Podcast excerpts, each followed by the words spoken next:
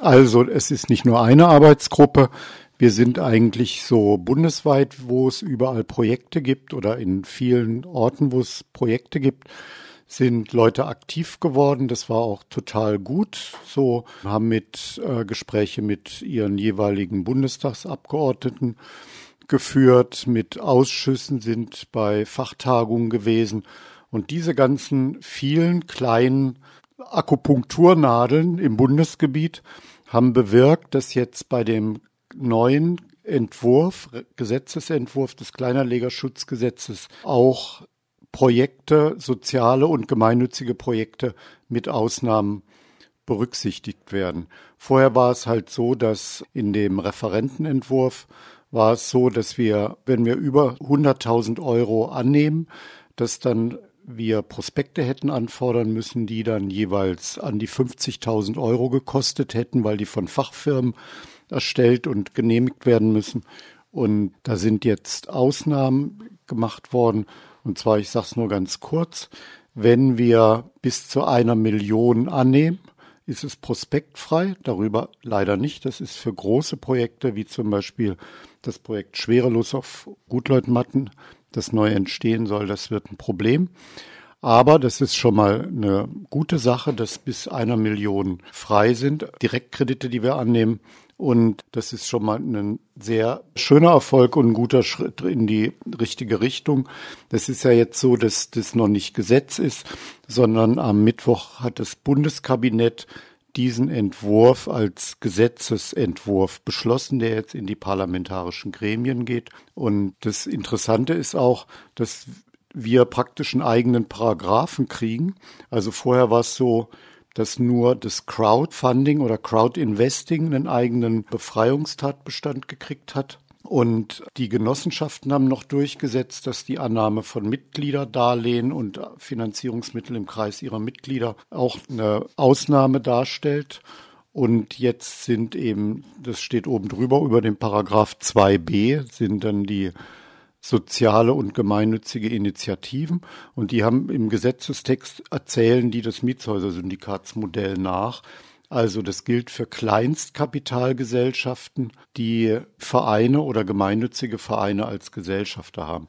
Das passt noch nicht, weil bei uns sind die meisten, haben dann auch die Mietshäuser-Syndikats GmbH als Gesellschafter drin. Da muss nachgebessert werden. Aber äh, also ich persönlich finde es total beachtlich, hätte es auch nie damit gerechnet, dass wir tatsächlich so einen eigenen Ausnahmetatbestand für diese speziellen Rechtsformen von Hausprojekten bekommen. Es wird manchmal bei ein paar anderen Projekten auch noch so gemacht mit GmbH-Verein, ist aber sehr selten. Was sehr schade ist, dass bisher dann eben sowas wie die Fabrik in der Habsburger Straße, Fabrik für Handwerk, Ökologie und Kultur, die hatten e.V., der ist nicht drin als Ausnahmetatbestand oder ganz viele andere Initiativen oder also zum Beispiel äh, Stiftung Trias, weil die eine Stiftung sind, die fallen nicht drunter. Und das ist auch noch ein Punkt, wo man nacharbeiten muss, dass das so nicht bleibt. Heißt, es gibt jetzt Ausnahmen für soziale Projekte, für gemeinnützige Vereine, für Genossenschaften. Es ist aber noch längst nicht alles gut. Nee, es ist noch längst nicht alles gut, aber das ist schon mal so wie wenn man jetzt irgendwie einen Fuß in der Tür hat und gute Hoffnung ist, dass man sich dann doch durchgequetscht kriegt. Also es wird auf jeden Fall mehr Bürokratie verursachen. Man muss zum Beispiel ein Vermögensanlage-Informationsblatt erstellen und bei der Bankenaufsicht hinterlegen, das nach einem ganz bestimmten Raster angefertigt wird. Und das muss man jetzt mal kritisch zu der ganzen Sache sagen, was den Intentionen der Kleinanleger in Anführungszeichen überhaupt nicht gerecht wird, weil die meisten sogenannten Kleinanleger, die Direktkreditgeber, die geben unseren Projekten Kredite, weil sie die Ziele fördern. Das ist die primäre Absicht. Man muss dann eh dazu sagen, dass Immobilien eine sehr sichere Anlage sind und diese Kleinanleger sollen jetzt geschützt werden vor ihren eigenen Entscheidungen, dass sie nicht, und das finden wir völlig absurd.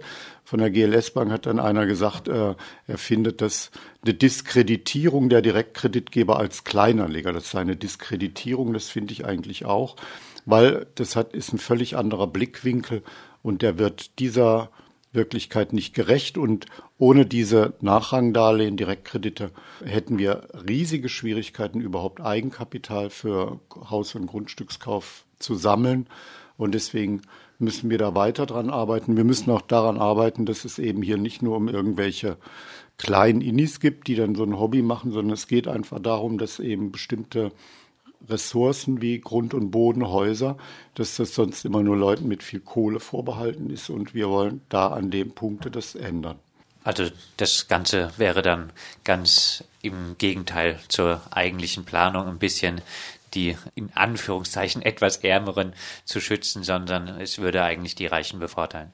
Ja, so ist es eigentlich. Also ohne diese Ausnahmen, die es jetzt wenigstens gibt, also wenn auch äh, noch nicht so optimal oder ein Stück weit davon entfernt, es hätte ja bedeutet, dass dann eigentlich nur große Unternehmen mit Renditeinteresse, die können, hätten so Prospekte locker aus der Portokasse zahlen können, während ähm, die Kleinen dann eben kaputt gemacht worden wären. Und das da das finden wir sehr schön, dass durch die Arbeit dieser vielen Leute aus den Projekten und der Engagierten das gelungen ist, dabei eben bei einer ganzen Reihe von Bundestagsabgeordneten Verständnis dafür hervorzurufen, dass das sich auch im Gesetzgebungsverfahren auswirkt. Du hast jetzt das Projekt, das größere Miethäuser-Syndikatsprojekt auf den Gutleutmatten angesprochen, das in einer Größenordnung ist, die dann wieder nicht unter diese Ausnahmen fallen würde. Steht das zur Disposition jetzt, das Projekt? Auf keinen Fall, ich bitte dich. Ähm, also das ist so, dass wir haben da in Gutleutmatten den Zuschlag für drei Projekte, zwei kleinere, das ist das Projekt Lama und das Projekt Luftschloss. Und da kann man mit der eine Million Direktkredite, werden wir die Bankkredite beantragen in der Größenordnung, dass das Projekt ähm, funktioniert. Und bei dem Schwerelos würde das mit diesen Regelungen noch nicht, würde das nicht funktionieren. Das ist einfach, es braucht doppelt so viel Direktkredite, weil es auch doppelt so viele Wohnfläche ist. Es sind ja 22 Wohnungen und eine große Kita. Aber es ist so, das Gesetz wird frühestens im Sommer nächsten Jahres rechtskräftig, wahrscheinlich erst im Herbst. Äh, es ist noch offen, ob dann der Altbestand, also wie das mit dem Altbestand ist. Auf jeden Fall bekommt man bis dahin die Kredite hoffentlich eingeworben. Und dann geht es im Grunde genommen oder vermutlich nur darum, was zusätzlich dann umgeschuldet wird. Ganz sicher sind wir da noch nicht. Da gibt es ganz viele Fragezeichen, die dann auch teilweise die Politiker überhaupt nicht beantworten können. Da haben wir noch viel Arbeit vor uns, die wir eigentlich lieber in andere Sachen stecken würden. Aber so ist es nun mal und ich bin froh, dass wir da ganz auf einem ganz guten Weg sind. Also bist du doch frohen Mutes, dass das Gesetzgebungsverfahren noch in eure Richtung geändert werden könnte. Ja, vor allen Dingen nach dieser, nach dieser Erfahrung jetzt, dass wir das erste Mal so auf Bundesebene durch Lobbyarbeit so ein Gesetzesvorhaben entscheidend beeinflussen konnten. Das können bisher nur, habe ich nur so mitgekriegt von den Genossenschaften. Die haben dann halt Profis in ihren Genossenschaftsverbänden. Die setzen dann auch an den genau an der richtigen Stelle ein. Das konnten wir nicht. Wir haben nicht diesen Apparat, aber wir haben dafür an, wie so mit Akupunkturnadeln an ganz vielen kleinen Punkten in den jeweiligen Städten angesetzt.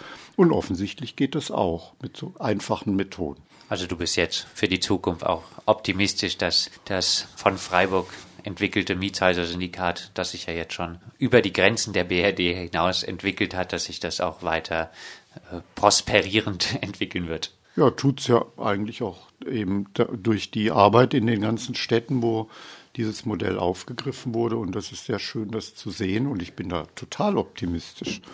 Wir haben auch eine Flasche Sekt getrunken.